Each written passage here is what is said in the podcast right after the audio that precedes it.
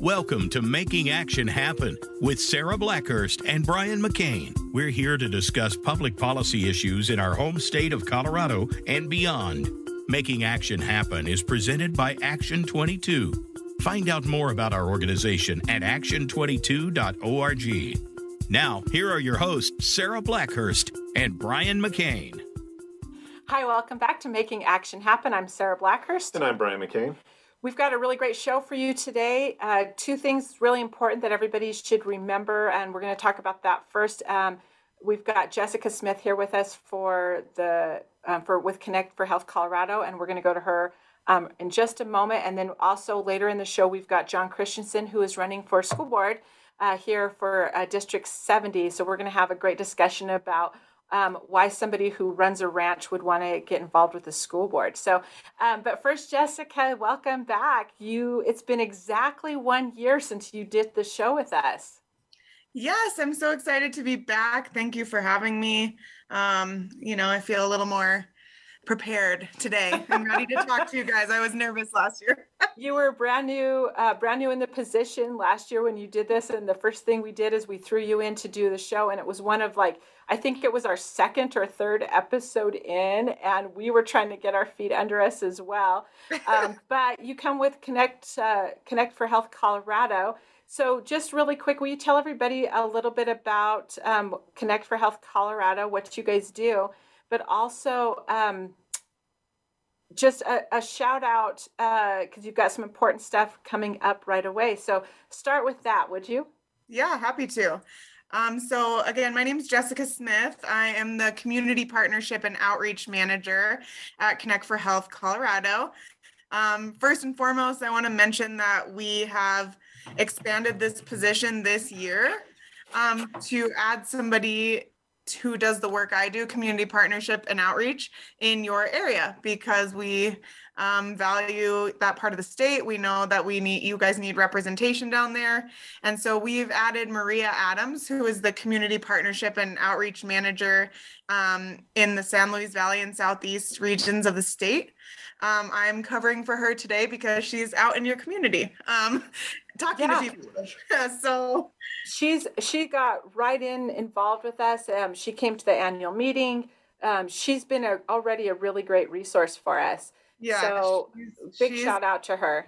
Good. Yeah. We love her. And she's based down there in Pueblo um, and driving around Trinidad and talking to small businesses. So it's great. Um, but for those of you who don't know who Connect for Health Colorado is and what we do, um, we are the state's health insurance marketplace. So when um, the Affordable Care Act was passed, states had a choice. They could either get a uh, uh, create a state-based marketplace or use the federal marketplace. And Colorado was like, yeah, you know, as well as the federal government seems to run things, um, let's make our own. Let's create our own in the state. So that is Connect Health Colorado. Um, and we are here to help um, folks who don't qualify for state programs like Medicaid and don't get insurance from an employer um, find affordable health insurance. So uh, the way we do that is through tax credits. And um, basically, when you come to our website, you will find out if you qualify for financial help. And when you find out that you do, um, it just kind of automatically comes off of your premium every month. So if you go on and you qualify for $200 a month, and you find a plan that you like that's $300 a month, um, that 200 will just fall off and you'll be responsible for the $100 that's left over. Um, and a cool thing about this year in particular is um, the American Rescue Plan was passed back in March. Um, and it significantly, part of that bill significantly increased the amount of financial help provided through um, the exchange and it actually is provides more in rural areas because it takes into account that there's less plans available. Um, so, so, we're seeing folks in rural areas paying three out of four folks paying as low as $20 a month. Yeah we saw that. So tell us a little bit about um, specifically how that works. Um, so it's again those same tax credits. So they just increase the amount of tax credits available. Um, but they included in the equation of how who gets you know more money they um, added into that how many plans are available in your area. Okay. And so the rural areas have less plans unfortunately like in call in denver where i'm based we have like i think we have 16 we have a large number of carriers and a lot of plans. Sure like upwards sure. of 200 but then you go somewhere like Jackson County, which I know is not in your areas, but I'm using that as an example because sure. they only have one carrier. Right. And so Jackson is seeing a lot more financial help um because going they only have the one carrier. Residents, yes, then someone in Denver would see. So when they're when they were looking at who's going to get those more tax credits, they took into account how many plans are available in your area. So you put your zip code in when you calculate how much financial help you get and those in your in those rural areas are going to have more financial help available.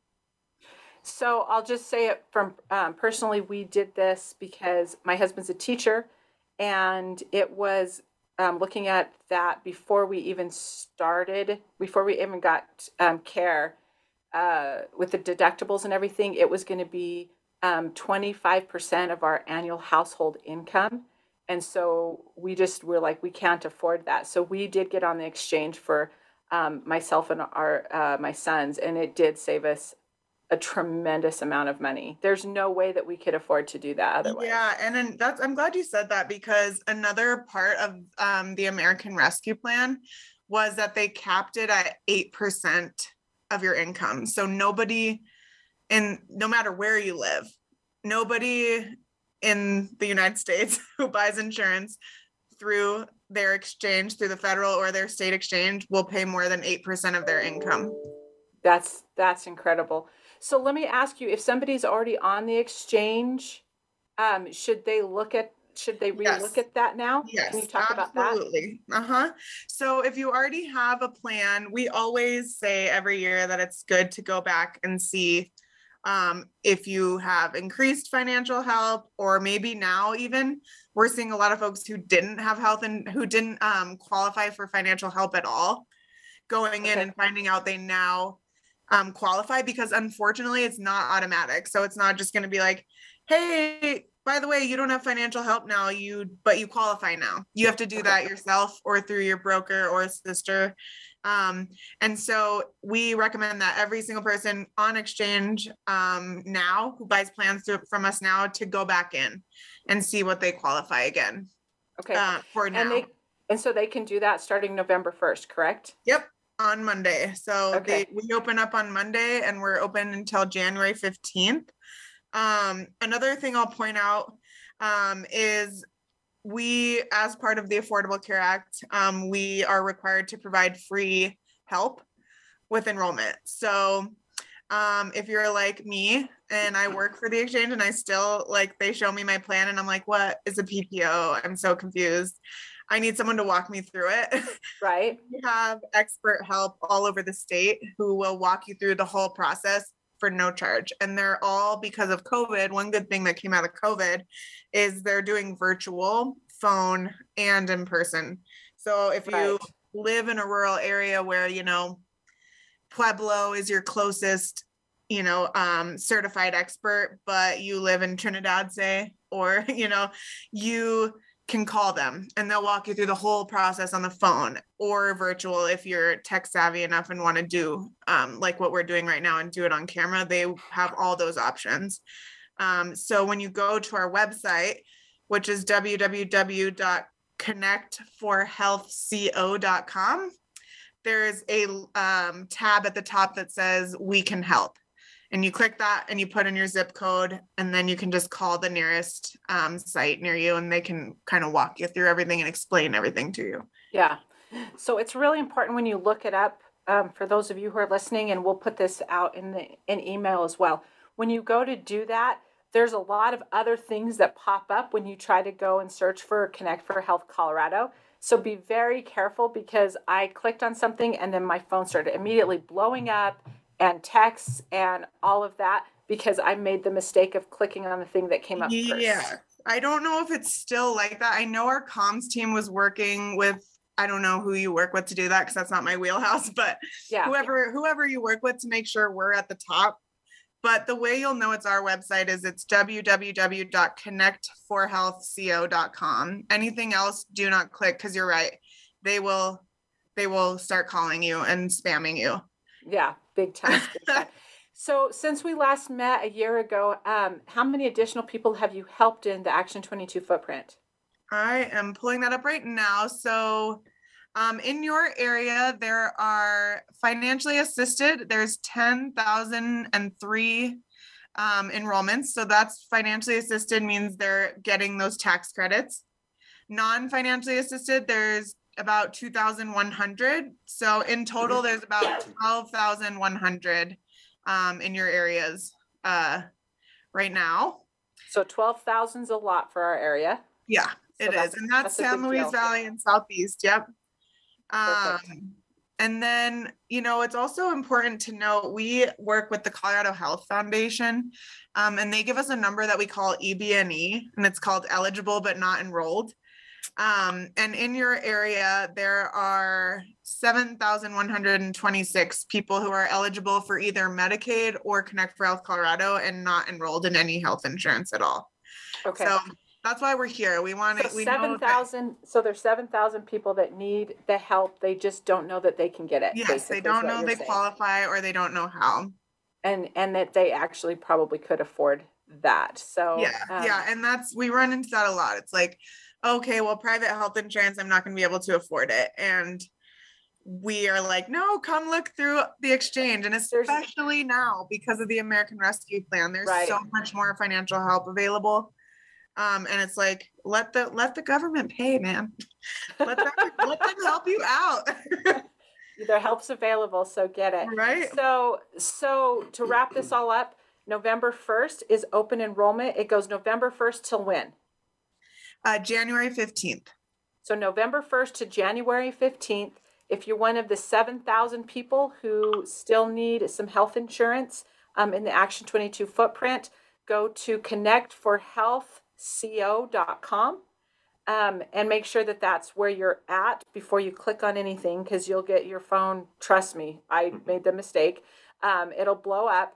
Uh, and then um, if you are already on the exchange, this is the time to check to see if you can get even more savings or more coverage depending on the situation that you're in. I have to tell you one more thing actually that I forgot to okay. mention. Okay. So, speaking of those tax credits, um, I was able to pull up what the average tax credit is okay. um, in your region. So in the Southeast, what um, Health and Human Services defines as the Southeast region, the average tax credit is $360. So the average individual is receiving $360 off of their monthly premium every month. Off their monthly, okay. And in the San Luis Valley, they're receiving an average of $477. That's a big. month. Those okay. are big numbers. And that goes back into your community. That goes back to your local shops. That goes back to your rent, to your other needs. So, or yeah. just having coverage that you didn't think. I mean, I think for a lot of folks, we just we were taking some risks for there for a little bit just because we like, had to don't run with that stick you know yep. kind of thing with our and kids because yeah. you worry about that because you yeah. just can't afford and it we don't so. want you to and we're glad that we can you know that we're seeing these increases and also um i just was told that i was reading the wrong number um and that you actually have 22,000 enrollments between oh, we have 22,000 enrolled. Yeah, between the Southeast region and the San Luis Valley. You have 21,000 in the Southeast region okay. and about 2,000 in the San Luis Valley. And those are people who are receiving financial help. Okay. So there's actually more enrollments um, that are not financially, not getting the financial help, but those are the people who are enrolled in your communities and getting financial help. So this just in, we're getting a whole lot more people in our area that are getting help. Yes. Yes and okay. lots more more money. okay, great. Um, in savings, yeah. So, um, yeah, that's kind of what I wanted to share. oh well, Jessica, thanks so much for coming on the show again. You did a great job. Um, I hope everybody can listen, and I know that uh, it, it's a lifesaver for our family. So, thank you. Great. I'm so glad to hear that. Thank you for having us, and thanks for being such a great partner. Okay, great. Thank you. Okay, bye. bye. Okay. All right. Yeah, did we get it? We got it. We got it. Okay. So we're sitting here with John. I'm going to take my headphones off because um, Brian's got his on and he keeps me um, up to date on everything. So um, I guess we got to switch gears and talk about running for office for these local small governments. So um, school board. Okay, so here's what I Right. wanted. I want to talk about first. So John um, and his family have been in Rye for probably just about as long as our family has been in Rye. So I don't know what generation you guys are working on, but um, up there. But you guys have been up there for a really, really long time. We've been there for a minute. My little girls will be the fifth generation if they so choose to stick around on the ranch. Sure, for just for the ranch. Right. so, Yeah. And our family homesteaded what's now known as Aspen Acres up 165 above Mhm. San Isabel. And the actual homestead was in the little neighborhood, the HOA that's across the highway from the campground. Okay. but they had acquired some more property over the years and ultimately sold that later on because of just lots of people coming in and it was getting dangerous moving cattle and everything and primarily they moved down and built a house that we live in right now in 1910 Mhm. uh, so my grandfather could go to school uh, half a mile down the road Right. So um, their ranch is up the old San Isabel Road for people Mm-hmm. who know where that's at. Um, you guys have expanded a couple of things with your business. So you have the ranch, but you also have an event space up there. We do. Brush Canyon Ranch, it's a seasonal wedding venue. Uh, we run about, oh, on average, 17 or 18 weddings a year, I guess, from the 1st of June through roughly the middle of October, just kind of depending how the weekends fall. Yeah, that's fair. Um, and then you, you guys, um, you also started a, a sawmill a couple years ago. Yeah. That's right. Uh, my wife and I, uh, a very long story, but we decided to jump into a sawmill business. And that's another thing our family's been involved in for three generations. We've always had a little sawmill operating on the ranch at some point or another. It helped, helped my granddad through the Depression, Mm-hmm. helped my dad through the, the black market in the 80s when the cattle market broke, well, when everything broke. Yeah. Mhm. Um, and it helped us. We were just needing lumber, and as I got to talking to people in the valley, turned out everybody needed. lumber. Everybody Yeah. needs So- lumber. So that was uh, timing was perfect on that. Um, and and you guys produce a great product. Billy Hamler um, added on a porch or something um, this last summer and got all he gets all of his lumber from you. And That's right. I think a lot of people up there are getting their lumber from you. it's it's turned out to be a great local service. Yeah, I, 'Cause I we mean, do all sorts of things for for everybody. So um, Do you, is it primarily local or do you expand and go out beyond the region? We have customers from as far north as uh, Fort Collins. We've had some people come out of Santa Fe, Hmm. um, Western Slope, and there's sawmills all in between there. So I don't Yeah. know what the fit is. um, I don't know if they like us or our prices or both, right? But it works, and people come from a long ways to, to buy our lumber.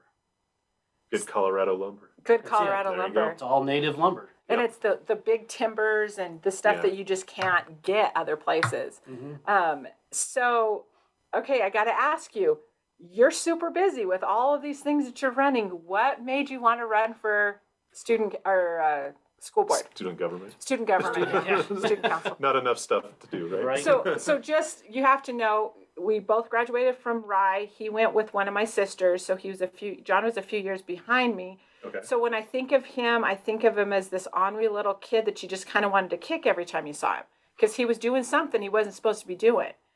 A lot of that hasn't changed. So school board.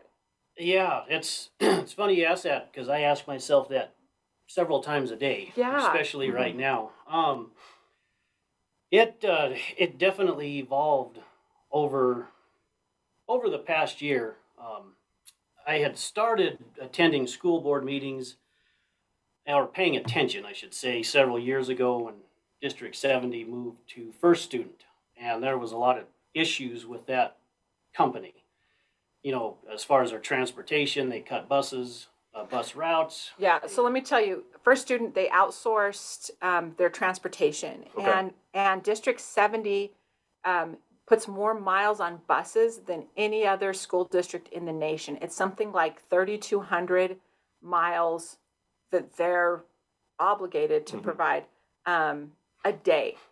Their buses. Wow. So, so it was there was a, some cost. They were trying to find some cost savings, so they outsourced this, and it was in my opinion, one of the worst decisions that the district made. I mean, it's just been a disaster ever since.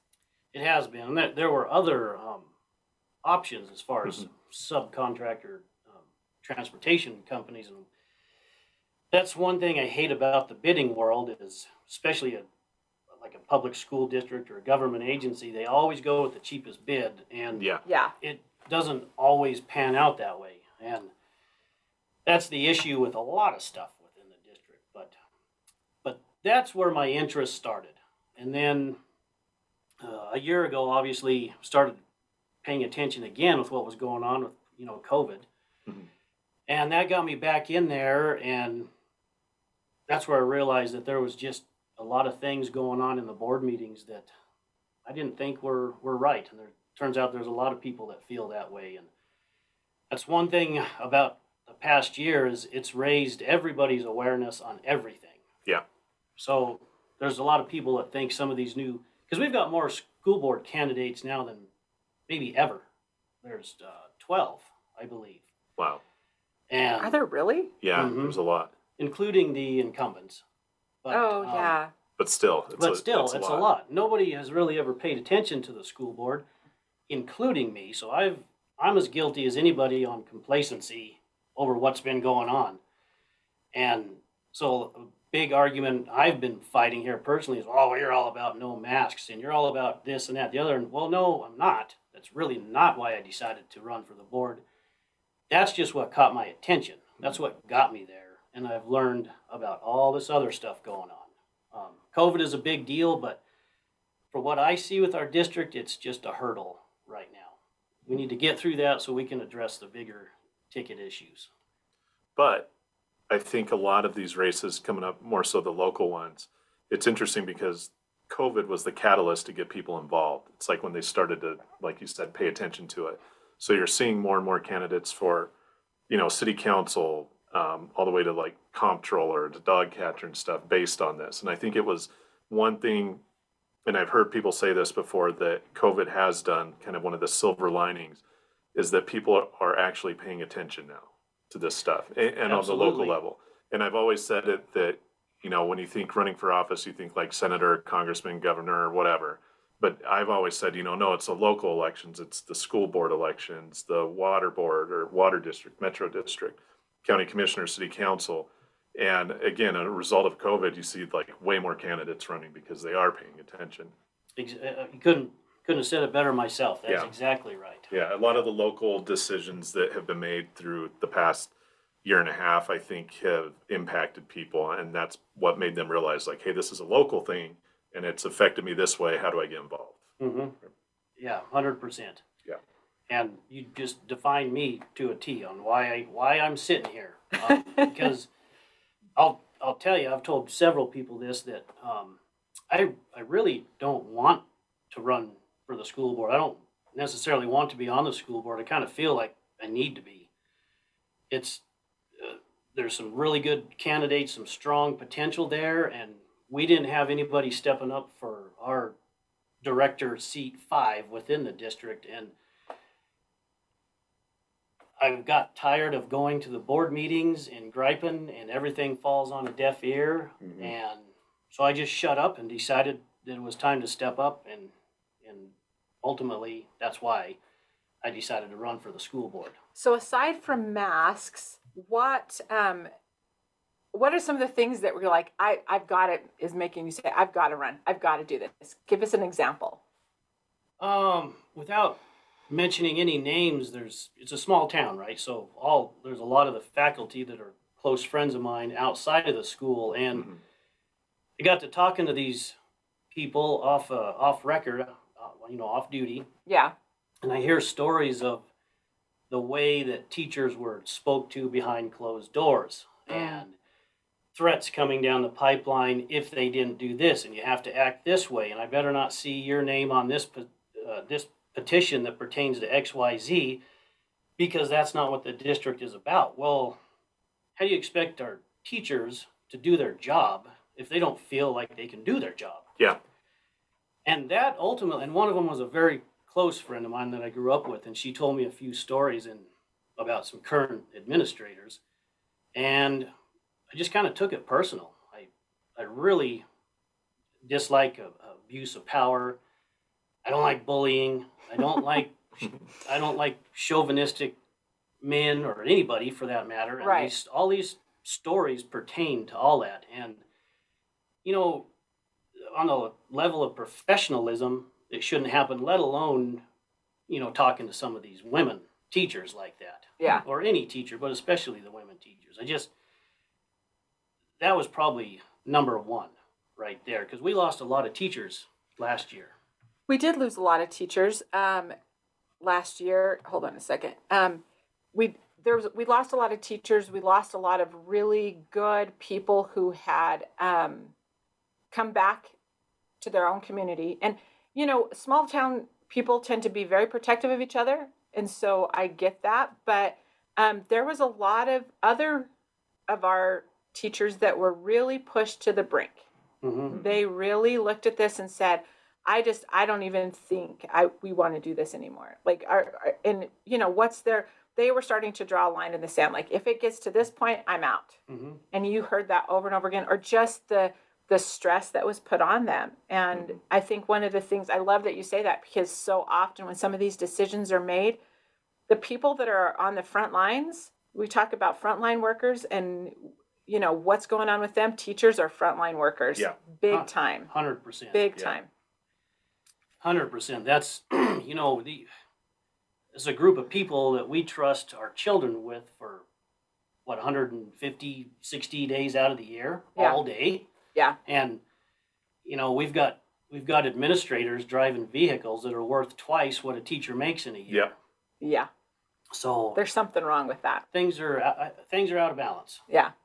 Um, and I think also it's hard to swallow that when you look in the classroom and see what's needed. And you need, we have a lot of, a lot of um, kids that come up there that have, um, are diverse learners and we need parapros. We need all of those things. It's really hard to wrap your brain around who's being served.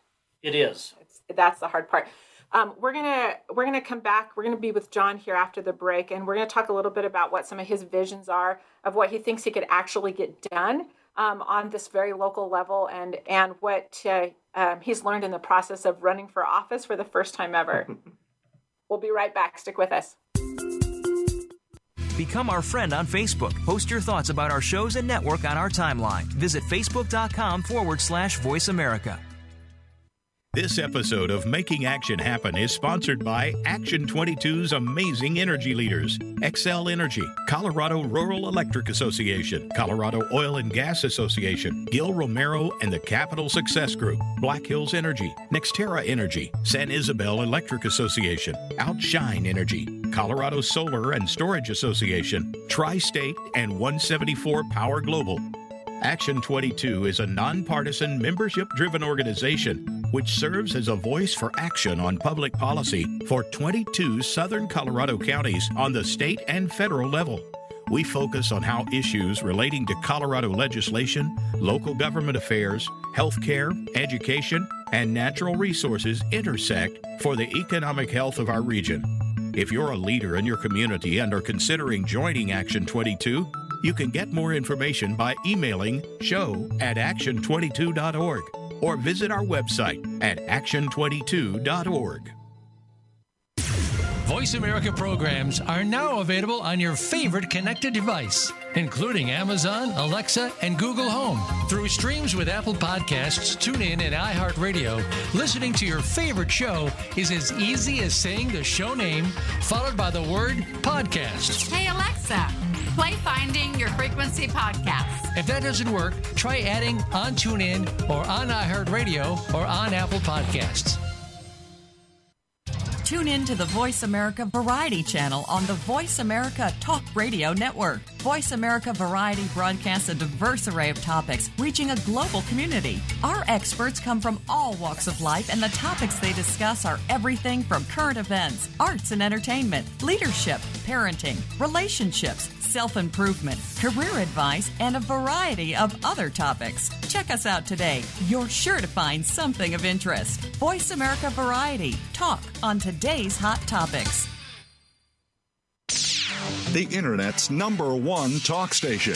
Number one talk station. VoiceAmerica.com.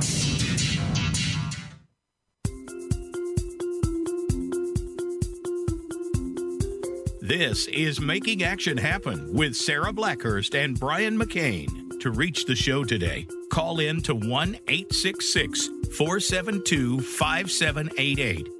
Again, that's 1 866 472 5788. You may also reach out via email to sarah.blackhurst at action22.org. Now, back to Making Action Happen. Hi, we're back. We're sitting here with John Christensen, who is running for office for the first time in his life, has no political aspirations, but just saw that uh, he needed to weigh in. He saw a few things he didn't like, and so he's going to weigh in. And we're seeing so much of this happening with so many people. Um, and like Brian said a few minutes ago, uh, we're seeing this on all the local level. We sort of love that this is the trend that's happening right now, but I'm always curious as to why somebody would jump in and why they would jump in um, at this point in the game. Uh, and I think uh, there's a saying that goes, whoever develops the most during a campaign or during election is the one that wins it, whether or not they actually get all the votes. So whoever develops the most. So you started this, you announced in what, August? Yeah, I believe so. I can't remember the exact date when the packets were ready for pickup, Mhm. but it was it was right in there somewhere. And Um, and there was a lot of noise around you running because I don't think anybody expected that John Christensen would run for anything. that includes me. So That's um, not a bad thing. It's not a bad fair, thing. That's not a bad thing. it's not a bad thing. We I think everybody needs to, you know, accept some different perspectives. So, what's the biggest thing that you've learned since like what's when you started this and where you're at right now cuz the um ballots are due what next week or is it the week after? Yeah, it's next week. What, five days? Tuesday. Yeah. Yeah. Tuesday. So we're pretty close to I mean, to the end of this. What's what's something that you didn't expect to discover on this little journey of yours? Um, I would have to say some of these conversations with teachers and parents about certain programs that I didn't know had large issues or big issues, like um, uh, No Child Left Behind. Okay.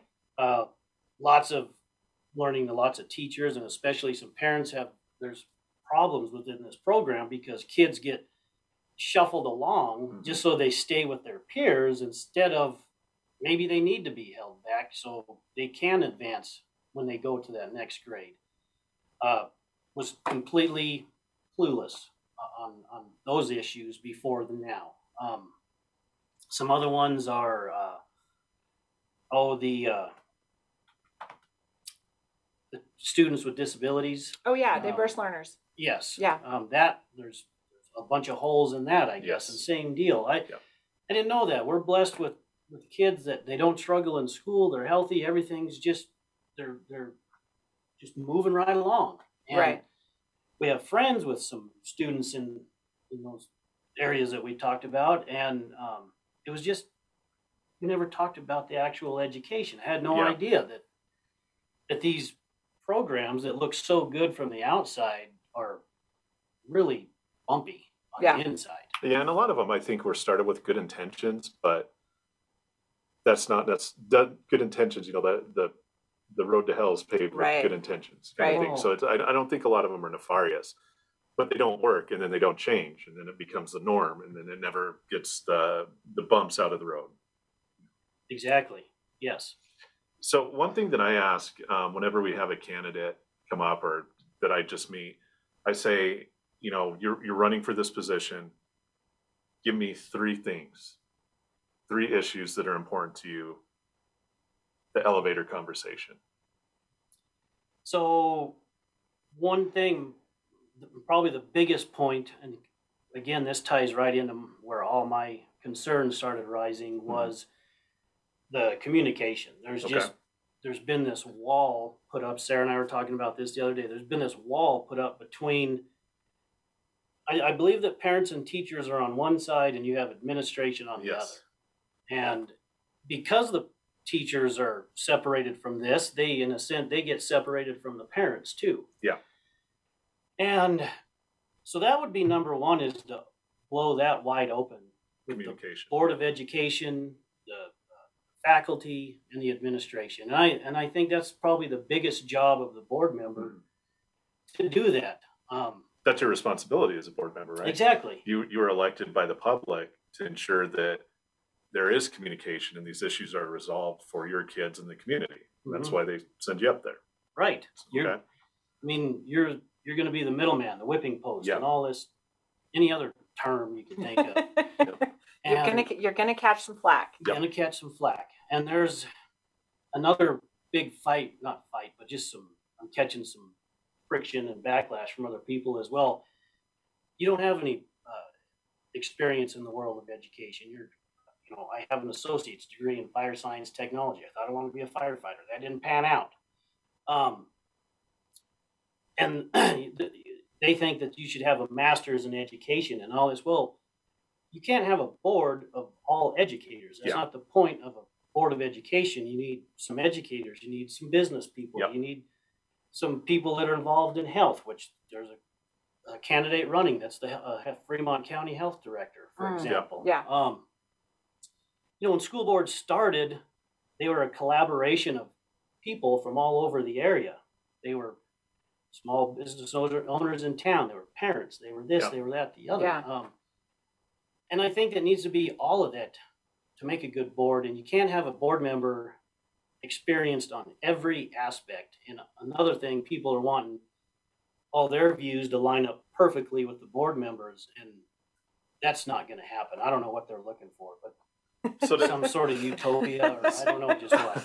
No, so that's fair. so for the second one. Sorry. Well, no, no. I got off on a rant. No, no, that's that's great. So we'll we'll borrow a phrase that's overused a lot right now. So it's diversity of the school board. I mean, basically that's it. You know, the school board represents the people, and you need to have an accurate representation of the population of the school board. Yes. So, okay.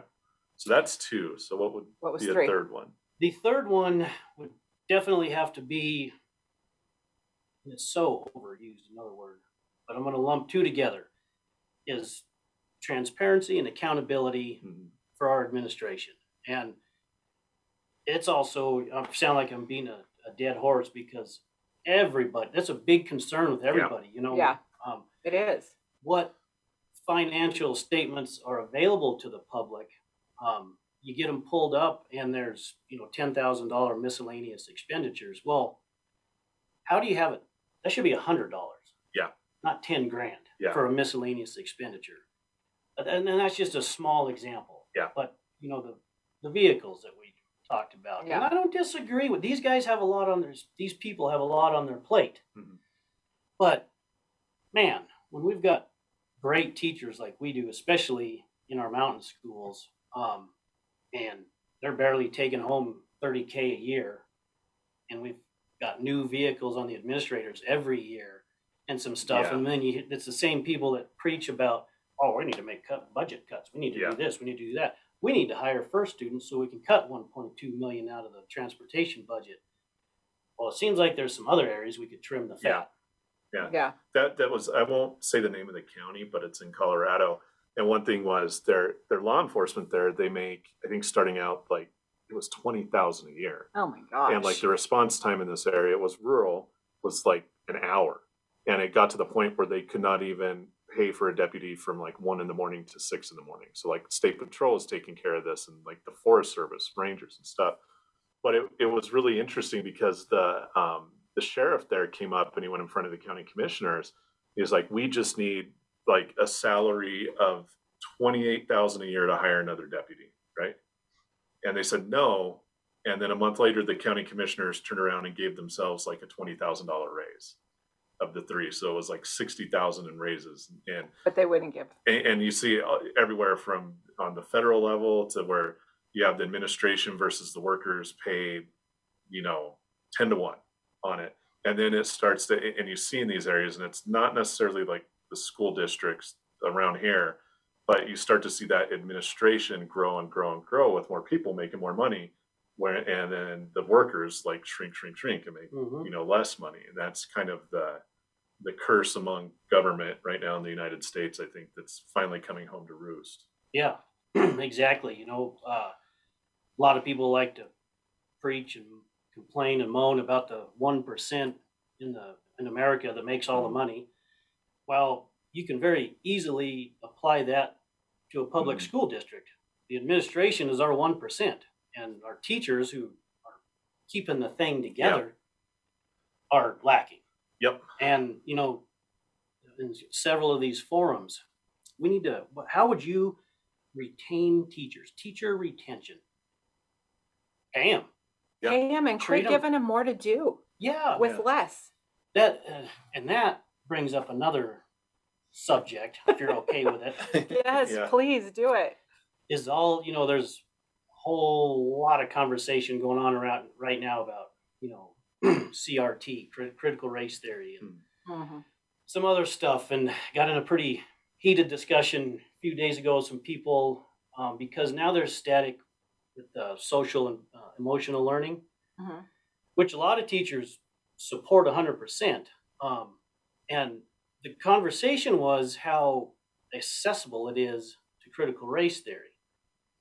And not saying that SEL is a vehicle for it, I'm just saying that we need to be aware of it. Mhm. This CRT stuff, you know, the people that support it will say, well, this is, you know, emotional development for our kids, Mhm. and, and it needs to be in the classroom. And my argument, the reason I brought it up is what you said, Sarah, is why are we putting this on our teachers also? Why isn't this taught at home? Yes. Yeah. Um, yes, there needs to be some emotional stuff at school. That's why, especially District 70 could use some more counselors. They have addressed that. I guess they've got each school has a counselor now. There are more counselors um, that are out there, but it's been at it's not been at the expense, in my opinion, of the administration. It's been at the expense of the parapros or Yeah. the teachers or other programs. Okay. Do you know what I'm saying? So um, that's really important, and I think it's really important, and especially when we see um, some of the, especially the emotional stuff that we have to address in ways that we didn't have to, Mhm. and especially coming off of this. But it shouldn't be at the expense of other educators or having the having the staff to take care of these kids. So um, that's that's the problem I have with that, and I don't I don't think it's I don't think it's um, if they want to do that, then bring on the staff because what you're doing is you're burning out these teachers. How do you retain teachers? Quit burning them out. Quit Mhm. giving them more stuff to do. If you're going to add something to their plate, ask them if that's actually what's needed or what do they need to Mhm. do that. And I don't see those conversations happening. And it's No. you know my husband's a teacher, so we have this conversation a lot. Um, but to say we need to do this extra thing and then to throw it at a teacher, like you're going to have to start teaching that, let them do their job without adding more to their plate because you're you're there at some point there is a breaking point.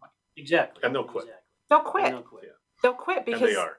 Um, yeah, they are. Um, Mhm. and, And that- you- we've even had that discussion.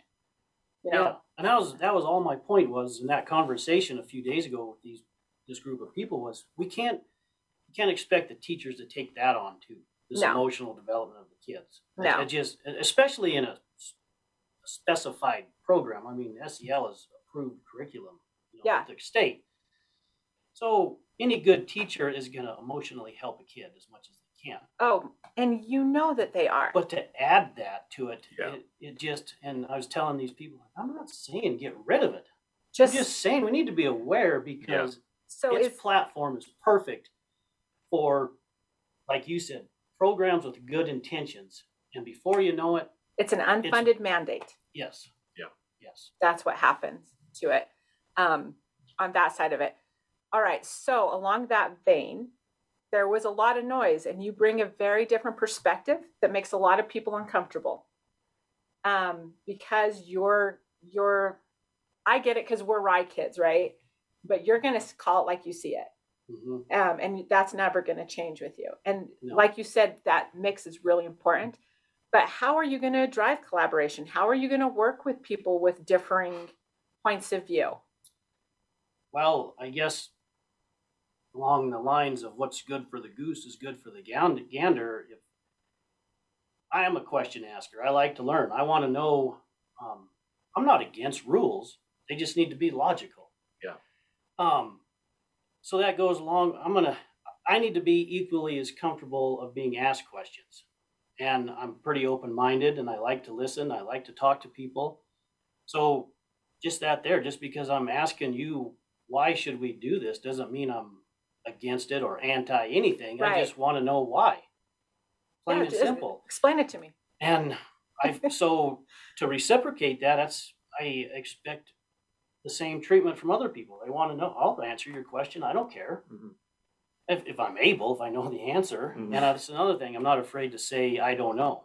I'm laughing because um, I've found so often I'm a question asker, big time. And I don't know if it's a small town thing or whatever, but I will keep asking the question till I figure it out. Mhm. But and I've not I've never understood till this moment that I mean I've been told that's intimidating or people take that the wrong way. Poor Brian, I do this to him all day long. I'm like, Brian, help me understand this. I don't get this. Like, why is this this way or whatever? And he'll, you know, he always has a good answer for me. But Yeah. You should just say because they're stupid. Sometimes he They're does just say dumb. that. Don't worry about it. He's one of the few people that can get away with the "don't worry about it" with me, because I've been down that rabbit hole. But that's, I think, I don't know why that's intimidating, um, but I think that's something that that we have to work on is really genuinely trying to figure out what somebody else's perspective is. Mhm. Um, so yeah, you're you're it's gonna be it's gonna be tough for you if you get if you win. That's gonna be the thing that's gonna be hard for you. yeah, I'm, I'm already seeing that a little bit, getting a little taste of it from people, and um, uh, you know, it is what it is. And one of my favorite quotes is, "If you're making everybody happy, you're doing something wrong." Yep. And you know, we like I was joking about a utopia earlier, but funny, not funny. There's a lot of people that would like that, and most people realize that that they don't exist. This world was designed on civil disagreements. Yeah. And sometimes heated disagreements. Yeah. Um, it's just when you're passionate about something, it's hard to keep the emotions at bay. Yeah. And I'm one of those people. I, I like to ask questions. My wife tells me I'm too confrontational most of the time, so I'm trying to rein that in because, you know, there's a time and a place for it, and I'm learning that. Yeah. But I don't know why, to answer your question, I don't know why so many people get so up in arms about a question.